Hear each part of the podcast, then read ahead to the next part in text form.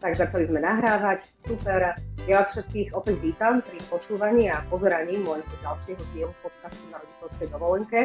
Dnes som si zavolala opäť e, významného hostia, ktorý vás určite e, bude zaujímať, pretože je to logopedička. To som ešte v podcaste nemala. Vierka Smatanová, vítajte. Dobrý deň, ďakujem za pozvanie.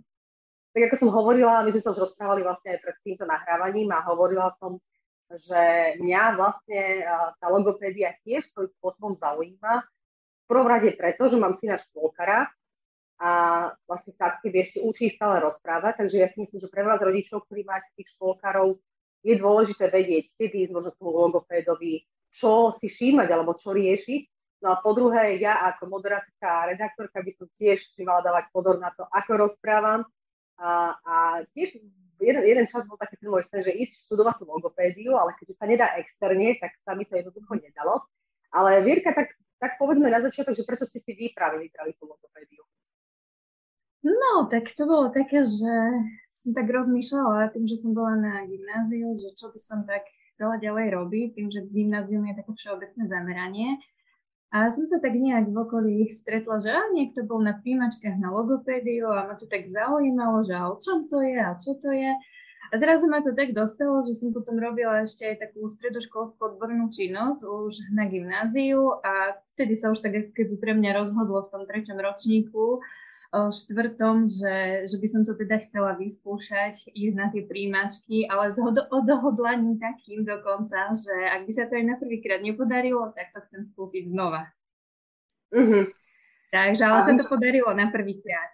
No super, a vy ste už nejako tak v detstve akože sa zamýšľali na tú logopédiou, alebo že prečo práve tento odbor vás tak zaujal, že je na výber milión eh, rôznych iných odborov, že prečo práve logopédia, alebo vás tá reč práve zaujala? Mňa to tak fascinovalo možno v tom, že je to také niečo, že to má ako keby taký nejaký taký prienik, prierez trošku takých viacerých ako keby odborov, že, že je to aj o, kúsok ako keby z takého učiteľstva v niečom, o, kúsok z takej medicíny, proste, že je to taký prienik odborov, že o, sa mi to zdalo také o, zároveň aj v tom, že pekné, že je to taká pomáhajúca profesia. A zvyknete vy tak potom aj v rodine, ako keby svojich príbuzných nejakým spôsobom napomínať, že ako rozprávajú, alebo nie? V podstate ja sa snažím ako keby to mať také vypnuté, a, ale väčšinou je to tak, že mňa sa ľudia pýtajú, že ja kdekoľvek, aj či len v rodine, alebo aj niekde som uh, s priateľmi alebo tak, tak uh, vždy, keď vedia, že, že mám túto profesiu, tak dojde na to reč, ako sa hovorí. No, chcú nejakú radu od vás, hej, predpokladám. Áno, áno, Hej, hej, hej. E, dobre, tak, tak ako som už aj začala tento rozhovor, že keďže môj podcast na rodičovskej dovolenke sa skôr e, venuje rodičom a deťom, tak ja by som sa v prvom rade chcela teda opýtať na tie deti. Uh, ja mám teda syna 4,5 ročného, je to škôlkar, ktorý vlastne v septembri pôjde ako keby do posledného ročníka pred tou školou a povinnou školskou dochádzkou. No a on má veľké problémy, či stále nehovorí R. To je asi taký najväčší problém všetkých rodičov, že možno tak povedať e, všeobecne, že kedy si všímať e, to dieťa, ako rozpráva a možno kedy, kedy by mala byť tá prvá návšteva u logopéda. No, v podstate, e, čo sa týka tej hlásky vo všeobecnosti je to častokrát, že si dokonca väčšinou ľudia myslia, spájajú len moje povolanie s tým, že aha, ty robíš tú hlásku R. Toto častokrát sa stretávam. No nie je to len tá hláska R, ale teda je to veľký komplex ďalšieho. V podstate u detí si treba všímať nielen tú výslovnosť, na čo častokrát sú možno rodiče tak veľmi zameraní, ale prvotné si treba všímať aj, ako prebieha vývin jazykových rovín v tom rečovom vývine a to znamená, že ak, akú slovnú zásobu má dieťa, Ďalej, ako začne dieťa používať tú gramatiku z toho materinského jazyka, to znamená časovanie, skloňovanie, celkovo použitie predložiek napríklad. Čiže je to ako keby taký komplex, hej, potom ako používať tie vety, že o tých dvojslovných spojení, po rozvité vety, súvetia, čiže vlastne tam ešte pomimo teda výslovnosti, to, čo sa väčšinou tak možno rodičia zameriavajú, je tam tento komplex, lebo mne sa napríklad v praxi stávalo, že Prišli rodičia, povedali mi možno nejaké 3-4 hlásky v rámci anamnézy, že čo je problém a zrazu dieťa začalo rozprávať a ja som tam videla, že aha, veď máme problém ako keby celkovo na úrovni jazykových rovín. A toto je podľa mňa taký, taký ako keby veľký problém, že vlastne sa ako keby nedáva pozor na to, že ako sa vyvíjajú tie jazykové roviny, že sa sústredí len na to používanie tých jednotlivých hlások a, a preto častokrát mi sa stáva, že prichádzajú veľmi rodičia neskoro.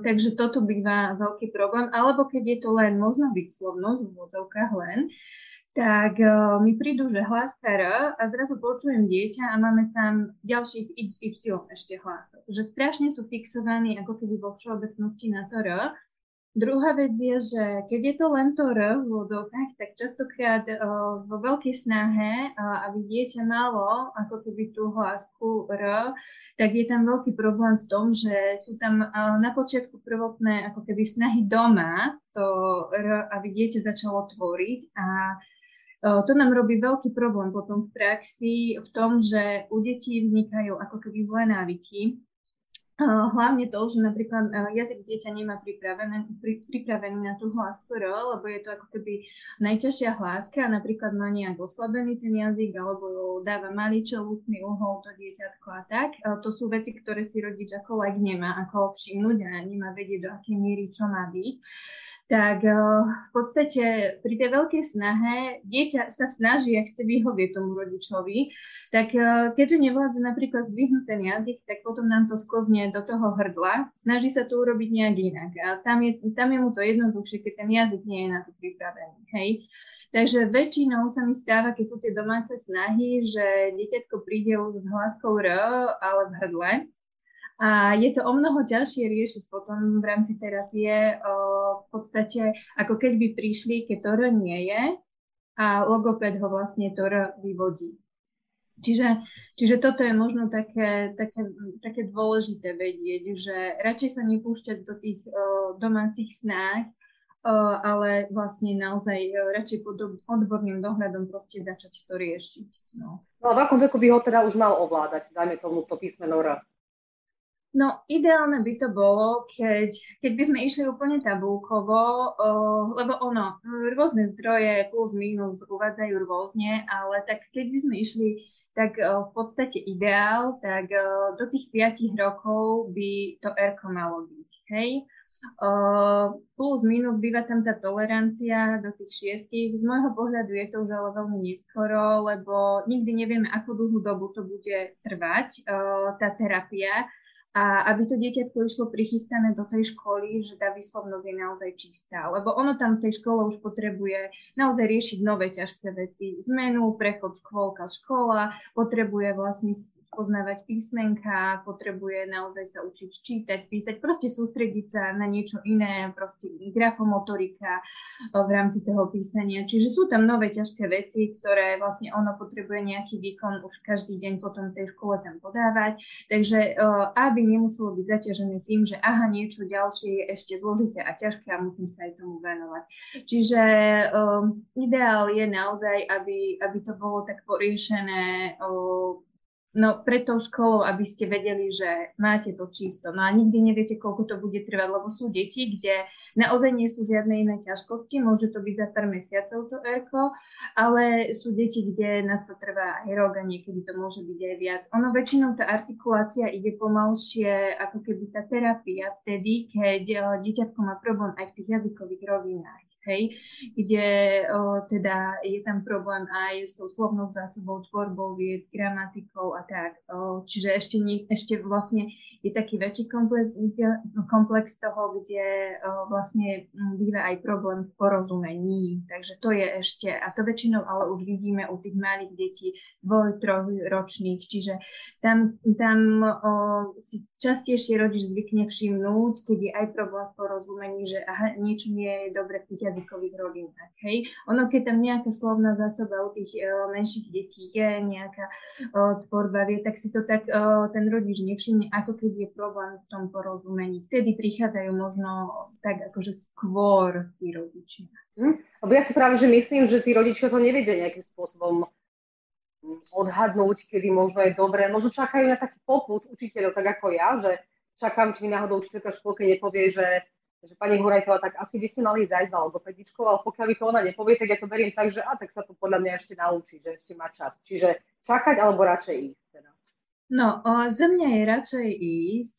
Ono je pravda, že po škôlkach zvyknú bývať aj depistáže, ale depistáž je také, také len rýchle sito, hej? Čiže u tých hovoriacich detí vám to ukáže ohľadom tej artikulácie, že aha, tieto hlasky sú, nie sú, o, treba, aby ste proste prišli, ale napríklad, keď sú napríklad v škôlke tie trojročné deti a ešte stále málo napríklad hovoria tak, tak tam v rámci depistážu sa toho veľmi veľa zistiť nedá, lebo vlastne tá depistáž je krátka, naozaj o, to je len pár minútiek dieťaťom a keď dieťatko má problém verbálne sa vyjadrovať, tak o, ono tam pri tých menších treba takú tú adaptáciu, veľkú hrovosť, čiže to, to už je na takú komplexnú diagnostiku, čiže skôr u tých najmenších je to, že, že by potom tie pani učiteľky skôr mali, že aha, že málo rozpráva, o, radšej komplexne ísť na komplexnú diagnostiku.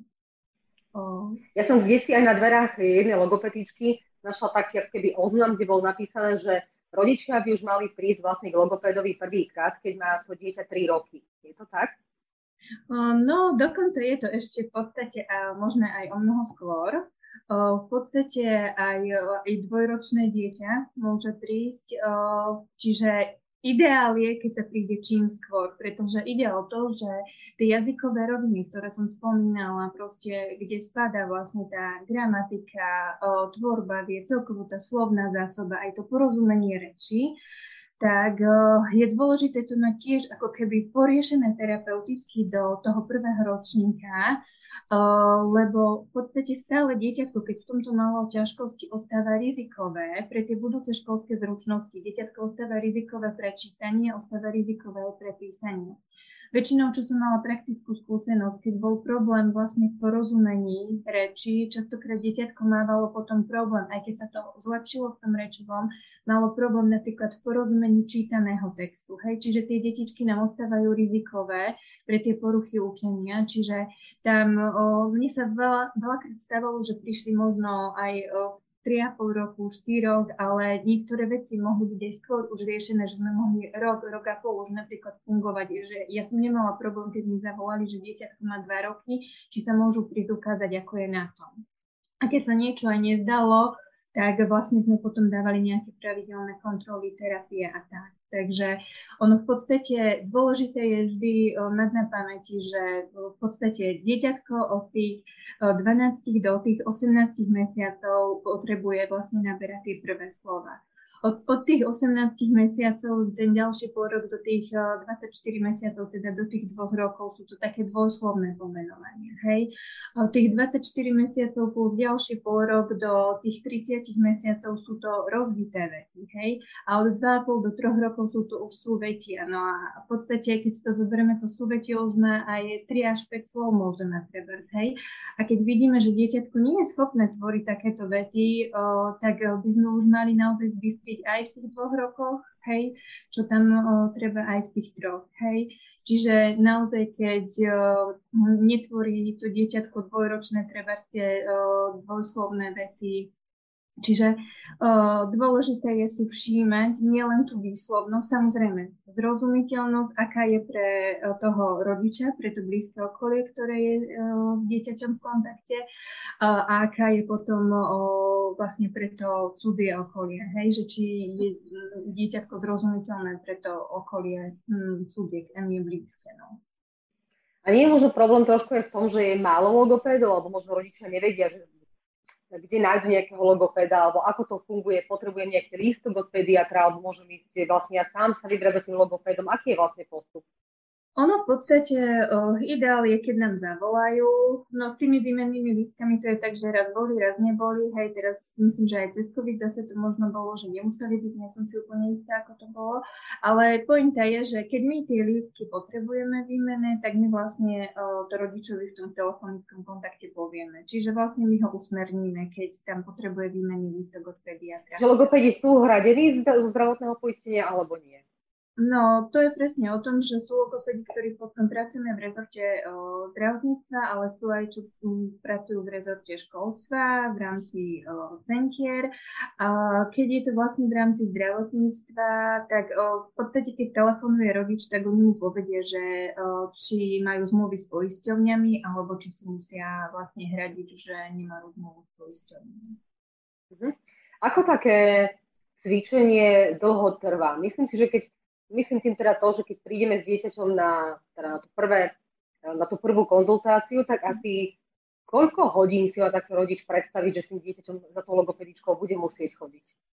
Koľko no, to, toto je to, čo my nikdy nevieme dopredu povedať hej, lebo zároveň je tam nejaká diagnostika, ktorá prebieha, väčšinou záleží od veku dieťatka. Samozrejme, tie staršie detičky stačí jedno sedenie, niekedy sa stane pri tých malých dvoj, trojročných, že potrebujeme tých sedení viac, aby bola nejak komplexne uzavretá tá diagnóza a tá diagnostika ale v podstate pri tých malých je to ešte tak, keď naozaj sú v podstate nehovoriaci, tak v podstate už začneme potom aj terapie, to tak pracovne som si volala, že diagnostické terapie, pretože my to dieťa vlastne pozorujeme, hráme sa s ním. A tam je dôležité, že veľakrát pri tých malých deťoch, ja som to už vlastne spomínala aj na tom mojom Instagrame, veľakrát pri tých malých deťoch vlastne máme taký, také, ako keby rodiči majú také tie zábrany, že veď čo nehovorí a ako mám ísť, na čo k logopedovi, lebo stále je tam ako keby vo všeobecnosti si myslím pohľad, že si to spájajú ako keby logopeda len s výslovnosťou, že ako keby až teraz nastáva to obdobie, keď je m, také množstvo ako keby detí, ktorí majú aj oneskorený vývin reči, aj narušený vývin reči, čiže nie len artikuláciu, že, že vlastne až teraz sa to tak tý, ako keby v tom povedomí ľudí preklenuje, že aha, nie je to len o výslovnosti a môžem prísť aj skôr a teda aj s nehovoriacim dieťaťom. Hej? No ale oni majú obavy, že dieťatko nič nepovie, že nebude spolupracovať, pobehuje, lebo veď predstavme si dvojročné dieťatko, aké je. Hej, ale tam e, pre nás je dôležité vždy, ako nám zodpovie uh, anamnézu, ako keby na naše otázky konkrétne rodič. Pre nás sú kľúčové veci, ako dieťatko funguje v tom domácom prostredí, že vlastne uh, čo možno vie povedať, uh, čo možno má rado, ako sa hrá tak. Veľakrát nám pomôže, keď no, ako pri tých maličkých dvoj, trojročných deťoch, keď prídu rodičia, že aj nejaké možno krátke nahrávky nám ukážu, no nie vždy sa to dá, väčšinou je to také dieťatko o tom nevie, že je nahrávané, tak to je ten ideál lebo niekedy vieme, že keď pustíme kameru, tak vtedy nič. Ale je dôležité vlastne ten rodič, kľúčový vlastne aj pre začiatok, samozrejme vyhľadanie logopéda, ale aj pre tú spoluprácu, aj pre tú terapiu je nezabudnutelná proste ako keby kľúčová postava ten rodič, aj vlastne v tom napredovaní dieťaťa ohľadom tých terapií. Hej. Čiže uh, tam ja ešte veľakrát som si tak hovorila, že sa mi stávalo, že čakali, že budeme chodiť pravidelne na logopédiu uh, a sa stalo to, že, že vlastne až po nejakých uh, sedeniach uh, proste rodič prichádzal na to, že aha, ja musím pracovať doma, lebo ja ako logopéd tam viem dať návod, viem povedať, že čo treba robiť, na čo dať pozor, uh, do toho ďalšieho sedenia ich viesť, ale uh, gro je ten komunikačný partner, ktorý je s tým dieťatkom. Čiže možno, tak vás trošku preruším, že možno na čo dať naozaj ten pozor, že možno taký základ je asi uh, niektorí možno zle robia tí rodičia, že samozrejme, že každý z nás s tým prešiel, že sa s deťmi rozprávame takým, takým tým detským rozmaznaným jazykom, že nám je to také milé, ale asi by sme to nemali. No určite je dôležitý správny rečový vzor, čiže toto maznanie by vôbec nemalo byť. Hej, lebo my modelujeme dieťaťu, ako má tá reč vyzerať, takže toto maznanie určite by nemalo byť. To je ako prvá vec. Uh, celkovo dávať si pozor na tú zložitosť, ako rozprávame na dieťatko. Hej? Keď ono je v štádiu napríklad prvých slov, tak uh, my len ako keby o úroveň vyššie s ním rozprávame. Hej? To znamená dvojslovne. Keď je na dvojslovných o úroveň vyššie, trojslovne. Čiže nám sa preto možno niekedy zdá, že nás nepočúvajú, nám nerozumejú a podobne, lebo v podstate sme povedali takú strašne dlhú vetu, že to ešte bolo mimo úrovne dieťatka na pochopenie. Hej, keď sme povedali 6-7 slovnú vetu, ono z toho zachytilo nejaké 2-3 slova, nemá šancu nám porozumieť. Hej. Tam je ešte napríklad dôležité, keď som spomínala aj tie o, poruchy porozumenia v rámci reči. O, veľakrát sa mi stalo, že prišli, rečový vývin tiež vyšiel zle, ale aj som povedala, že dieťatko má treba z poruchy porozumenia. A rodič povedal, ale ja som si to nevšimol, že, že mne sa nezdá, že dieťatko nerozumie. Lenže rodič to sledoval na tých rutinách a hlavne ide o tie malé deti dvoj, trojročné. Hej, ono v rutine keď je dieťatko niečo naučené, tie rutiny sú výborné ako stratégie. To je dôležité, aby dieťatko cítilo takú istotu, bezpečie, e, rutiny e, ho posúvajú, ale e, dôležité to porozumenie si zase všímať mimo týchto rutín. Keď je niečo, čo je iné a vtedy dieťatko ako rozumie. Hej? Čiže to, to porozumenie, veľakrát sa mi toto stávalo, že tá spätná väzba od rodiča bola taká a už potom po pár sedeniach mi mi povedali, že si začali všímať, že ako je to, keď nemajú tú rutinu, hej, napríklad pomimo jedenia, pomimo kúpania a tak ďalej, hej. Takže ešte toto má tak tomu porozumieť. Mm. A niektorí rodičia, napríklad, čo si ja všímam už v dnešnej dobe, uh, učia veľmi skoro deti aj napríklad cudzie jazyky. Je to dobré, alebo možno od akého veku učiť deti pro, popri slovenčine aj nejaký cudzí jazyk? No, v podstate s cudzými jazykmi je to tak, že keď e, dieťatko nemá nejaký nábeh, len to nikdy dopredu nevieme, ako to bude s tým rečovým vývinom, ale v podstate, keď dieťatko nemá problém v rečovom vývine, tak e, by malo vedieť aj viac ako dva, tri jazyky sa vedieť, ako keby naučiť od toho útleho veku.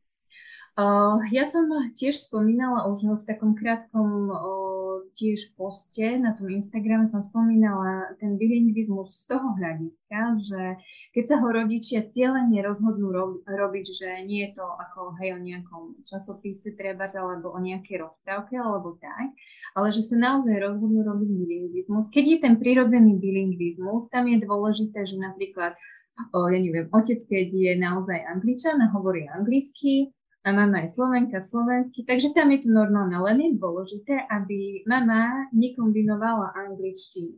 Keď je mamka Slovenka, aby proste ne, o, ostala po slovensky. Je to kvôli tomu, aby o, sa dieťatku neprietlo, ako má odpovedať tej mame. Proste, aby malo s tým človekom spojený ten jeden jazyk. Čiže aj keď je umelý bilingvizmus potom, lebo umelý je, keď nie je niekto ako native speaker, hej, že ja neviem, dvaja Slováci sa rozhodnú, že chcú od útleho detstva učiť e, dieťatko ten ďalší cudzí jazyk, tak je dôležité, aby ten jeden rodič si povedal, že on hovorí na dieťa iba anglicky.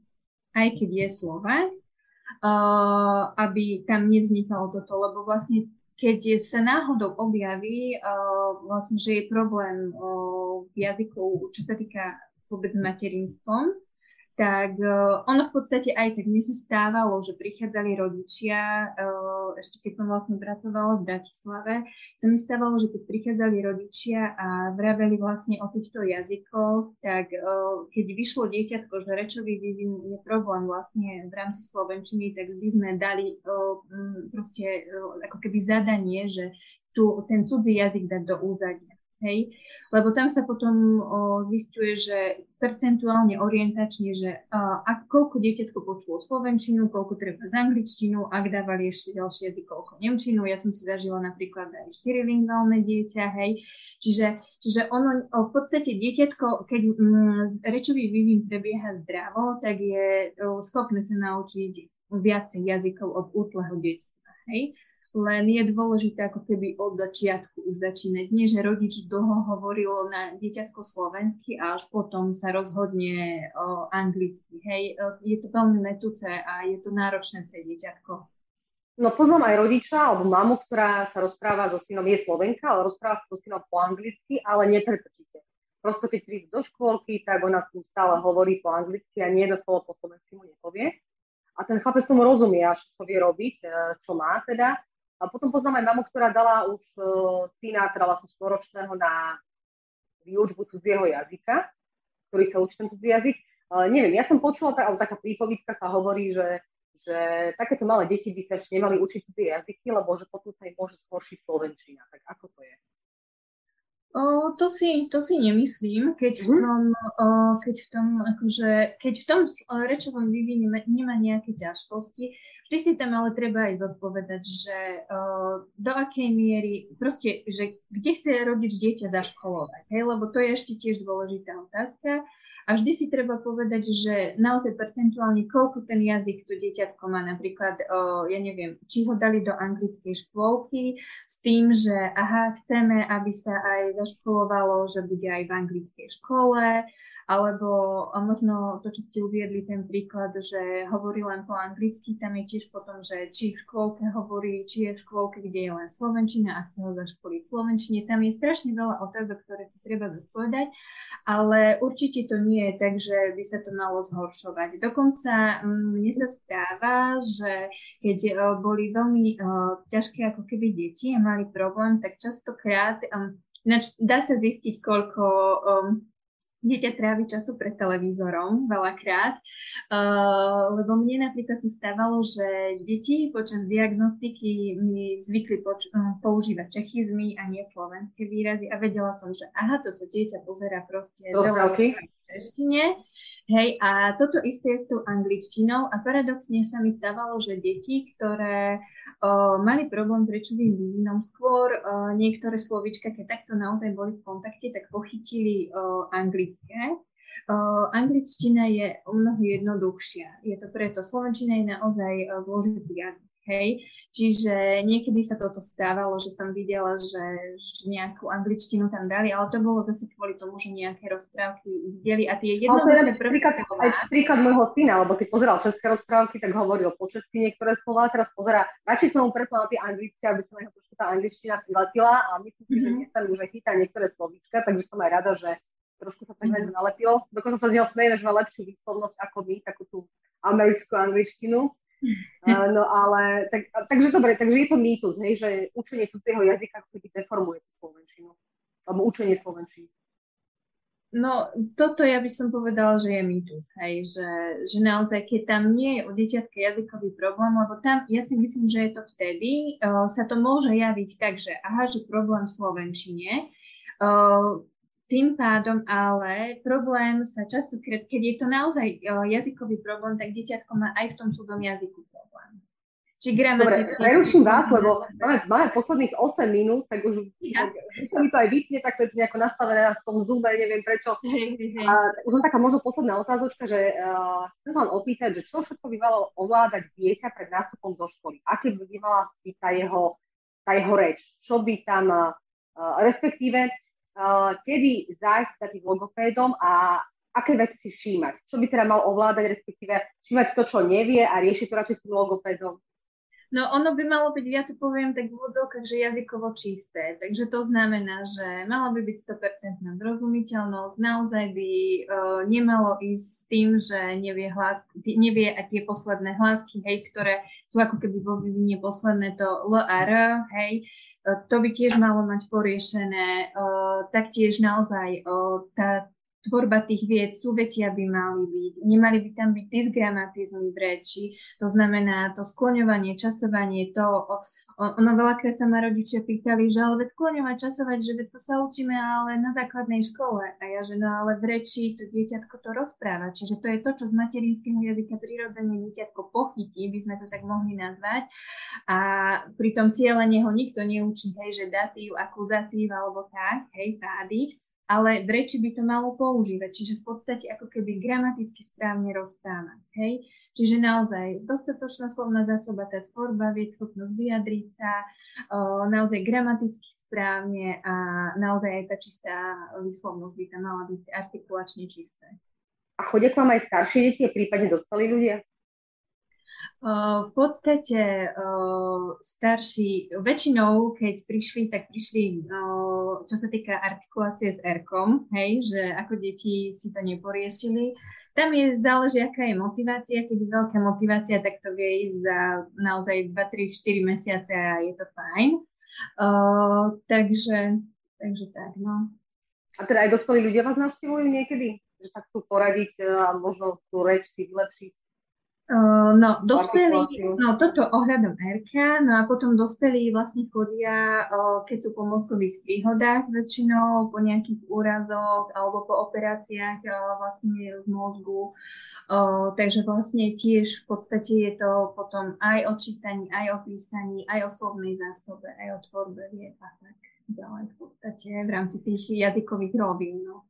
Uh-huh. Vierka, ďakujem veľmi pekne, len posledných pár minút a ešte tak, vy ste mi spomínali, že veľmi nechcete za tohto rozhovoru, lebo nemáte na to keby tak povahu, ale presvedčila som vás a myslím si, že som urobila dobre, lebo ste krásne rozprávali celý čas a aj dosť veľa toho, takže ste boli dobrý respondent. Ďakujem veľmi pekne ešte raz. Uh, vy máte 10 rokov praxe, podľa toho, čo som sa dočkala na Instagrame. Mm. No ešte možno povedzte váš Instagramový účet, že kde vás kde vlastne môžu nájsť, alebo kde vás aj osobne môžu nájsť, uh, ak, ak náhodou sa chcú na vás obrátiť. No takže môj Instagram je logopedka potržník jednoducho a v podstate aktuálne som je na rodičovskej dovolenke. Takže teraz aktuálne ma nemajú kde nájsť. No super, tak som rada, že mám niekoho, ktorý, je akurát na rodičovskej dovolenke. E, pozdravujeme vás teraz z môjho podcastu na rodičovskej dovolenke.